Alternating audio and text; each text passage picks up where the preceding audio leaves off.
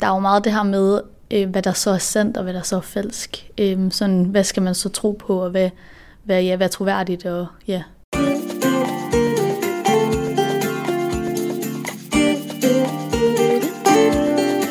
Du lytter til podcasten Verdens bedste mål, en podcast om FN's verdensmål for og med UMI.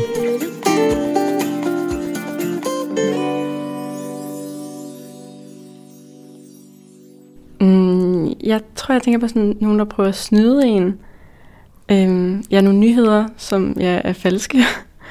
og øh, ja, sådan, måske mere sådan clickbait.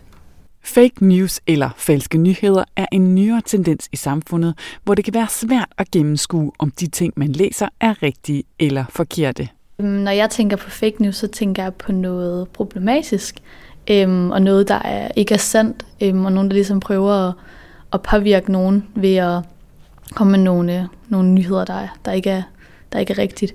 En ny undersøgelse peger på, at unge helst vil have deres nyheder gennem sociale medier som Facebook eller TikTok.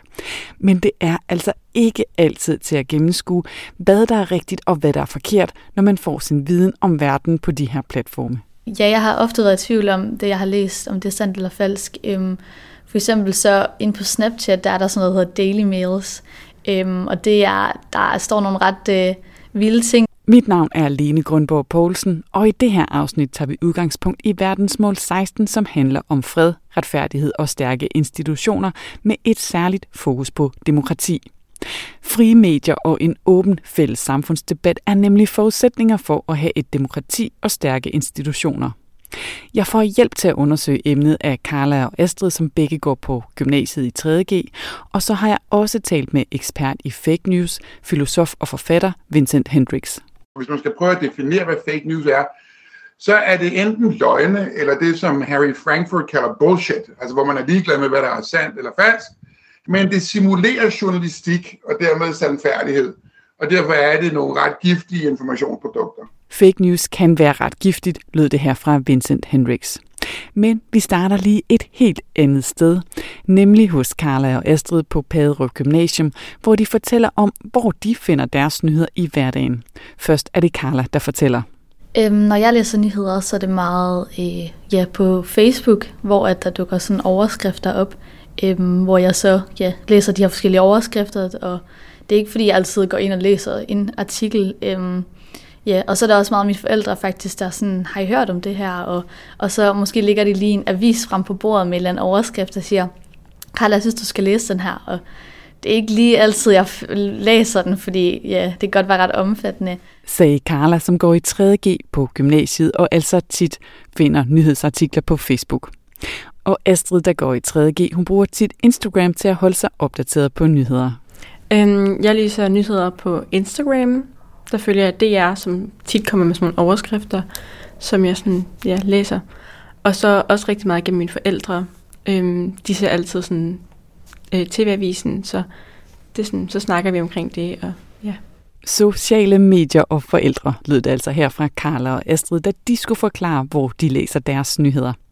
Og det der med fake news, det kan godt være meget svært at gennemskue.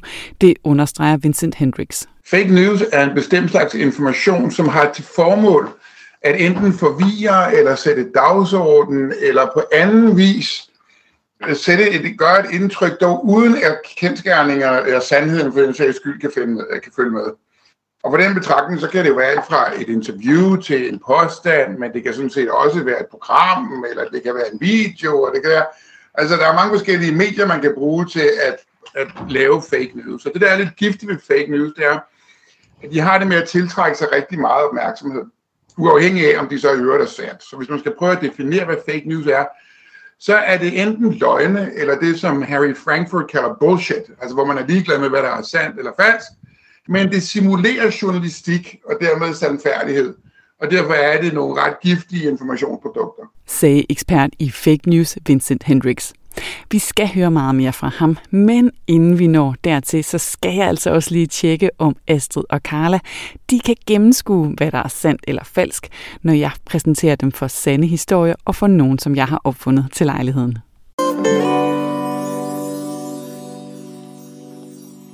Piger, nu er vi nået til det tidspunkt, hvor vi skal have en omgang sandt eller falsk. Er I klar på det? Yes. Ja. Godt. Så kommer her den første nyhed, I skal gætte, om den er sand eller falsk. Et stort lorteproblem. En østjysk skov har problemer med, at folk simpelthen ikke kan holde sig, når de er ude at løbe. Og de her såkaldte skovskider, de lægger simpelthen en ildelugtende hilsen ude i skoven. Det har så fået kommunen til at sætte skilte op, så det er tydeligt, at man altså ikke må skide i skoven. Men nu forsvinder skiltene også. Carla, er det her sandt eller falsk? Jeg tror, at det er falsk.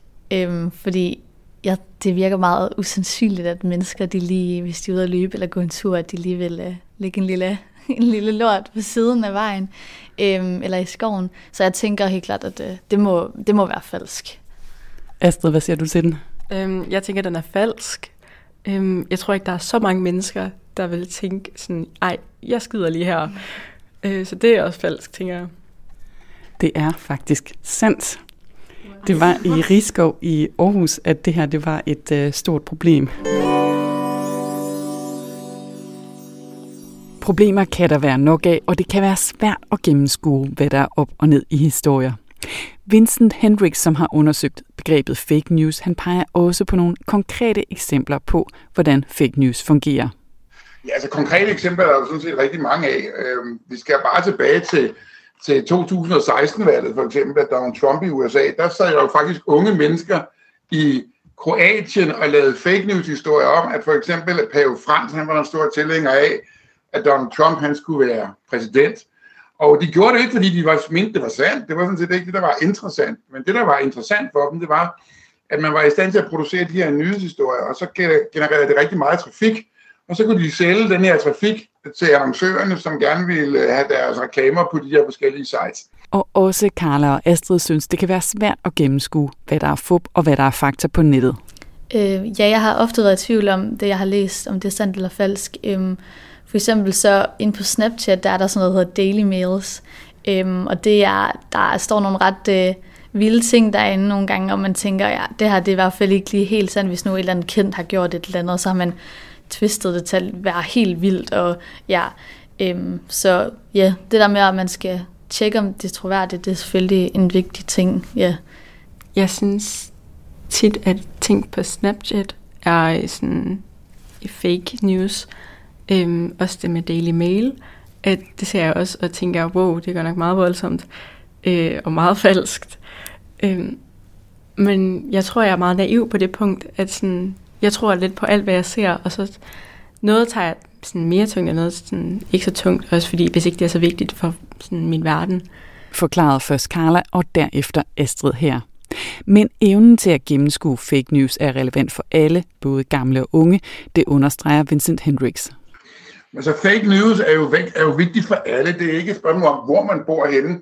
Altså i forbindelse med Ukrainekrigen for eksempel, der var, der var russerne også ude med for eksempel at sige, at det var ikke, det var i og for sig ikke en krig, de var ude i. Det var for sit vedkommende bare en militær aktion. Men at det er jo en militær aktion, vi også kan mærke i Danmark, og det er jo i alt fra inflation i den ene ende til, til, til mangel af varer i den anden. Eller under corona for eksempel, hvor vi havde af forskellige store influencer i Danmark, for deres vedkommende også begyndte at argumentere for, at, at corona enten var noget, som man ikke skulle være bange for, eller man skulle bruge nogle mærkværdige produkter til for sit vedkommende at komme ud af det. For eksempel at drikke hydroklorokin, man bruger til at rense akvarier med. Det vil jeg ikke anbefale. Men bare for at sige, at det er ikke bare noget, der finder sted på den anden side af Atlanterhavet i USA. Det er så sandelig også på det amerikanske kontinent, eller for den sags skyld i Danmark. Lyd pointerne her fra Vincent Hendricks, der har undersøgt fænomenet fake news. Og nu går den altså ikke længere. Vi skal lige have en omgang sandt eller falsk igen med Carla og Astrid. Og du er som lytter selvfølgelig mere end velkommen til også at gætte med. Så hopper vi videre til den næste nyhed. I Australien er man blevet enige om et nyt tiltag. Børn og unge under 18 år tager nemlig skade af for meget skærm, og derfor så har politikerne indført en nul-tolerance mobilpolitik. Det betyder, at børn og unge de skal vise ID, og de skal have forældrenes skriftlige tilladelse på sig, hvis de vil benytte mobiltelefonen i det offentlige rum. Og sagen den har så ført til skolestrækker flere steder. Er det her sandt eller falsk, Carla? Ja, altså, jeg vil sige, at det er jo et problem, det der med mange børn og unge, de sidder med hovedet begravet i skærmen. Øhm, men jeg tror godt, at det kunne være sandt. Ja, det tror jeg. Og hvad herovre, Astrid? Er det sandt eller falsk, det her? Øhm, jeg tror også godt, det kunne være sandt, fordi at, øh, Australien er ret sådan, nul-tolerance, også i forhold til corona. Der var de meget voldsomme med sådan, deres restriktioner. Så jeg tror også godt, det kunne være sandt. Og det er falsk. Det er en nyhed, som jeg har fundet på til lejligheden. Oh. Ej, vi er virkelig gode.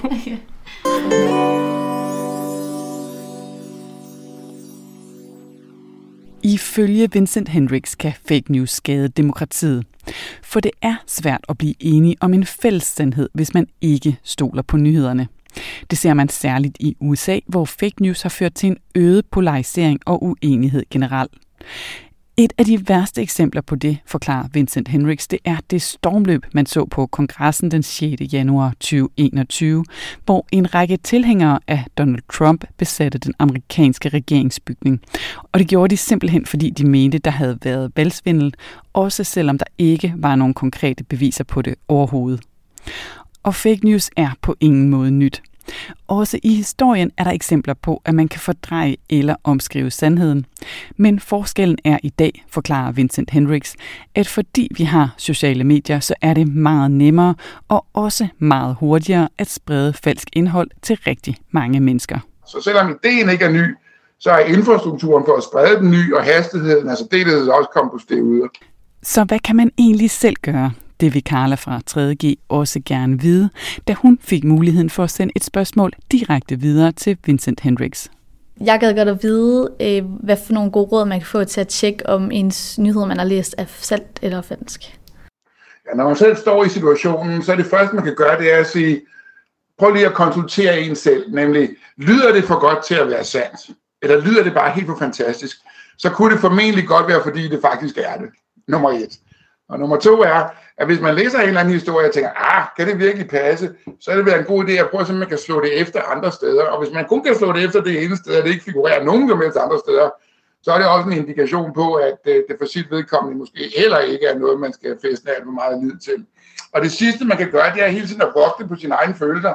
Altså hvis man læser en af anden nyhedshistorie og bliver virkelig vred, eller virkelig indigneret og sparer slår i bordet, ja, det er simpelthen også for galt så kunne det godt være fordi, at der er nogen, der sidder og spekulerer i, at du skal blive gal, eller vred, eller angst, eller farvet, eller noget tilsvarende. Og grunden der til er simpelthen, at det er nogle følelser, som vi alle sammen har. Og når vi har følelsen af vrede, indignation, forarvelse, harme eller angst, ja, så er, så er tendensen, at vi vil gøre et eller andet. Hvad kan vi gøre på nettet? Vi kan dele, vi kan sprede, vi kan kommentere. Så hvis man lige pludselig føler sig rigtig, rigtig vred, så kunne det også godt være, fordi at der er nogen, der spekulerer i, at du er det, og dermed sender det videre. Du skal altså holde øje med de her tre punkter. For det første, om det lyder for godt til at være sandt. For det andet skal du undersøge, om man kan slå det efter andre steder.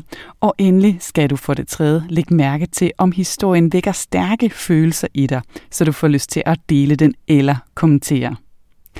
Og vi er næsten nået til vejs ende i det her podcast-afsnit Sandheden om falske nyheder.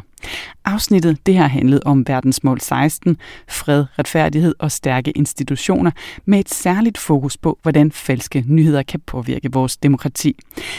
Men inden vi slutter helt af, så skal vi altså lige finde ud af, om Carla og Astrid, og måske også dig, der lytter med, lykkes med at gætte rigtigt i afsnittets sidste omgang af sandt eller falsk.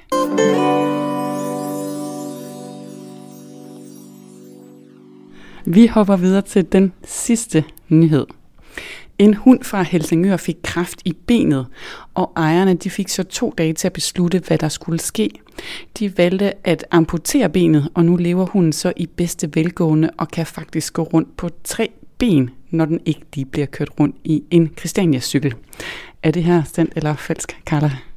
Jeg tror, det er sandt, fordi jeg har set en hund før med tre ben, så det, jeg tror så det er muligt. Ja. Astrid, sandt eller falsk?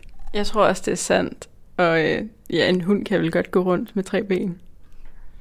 Det var sandt. Tillykke, Pia, I fik den sidste. Uh.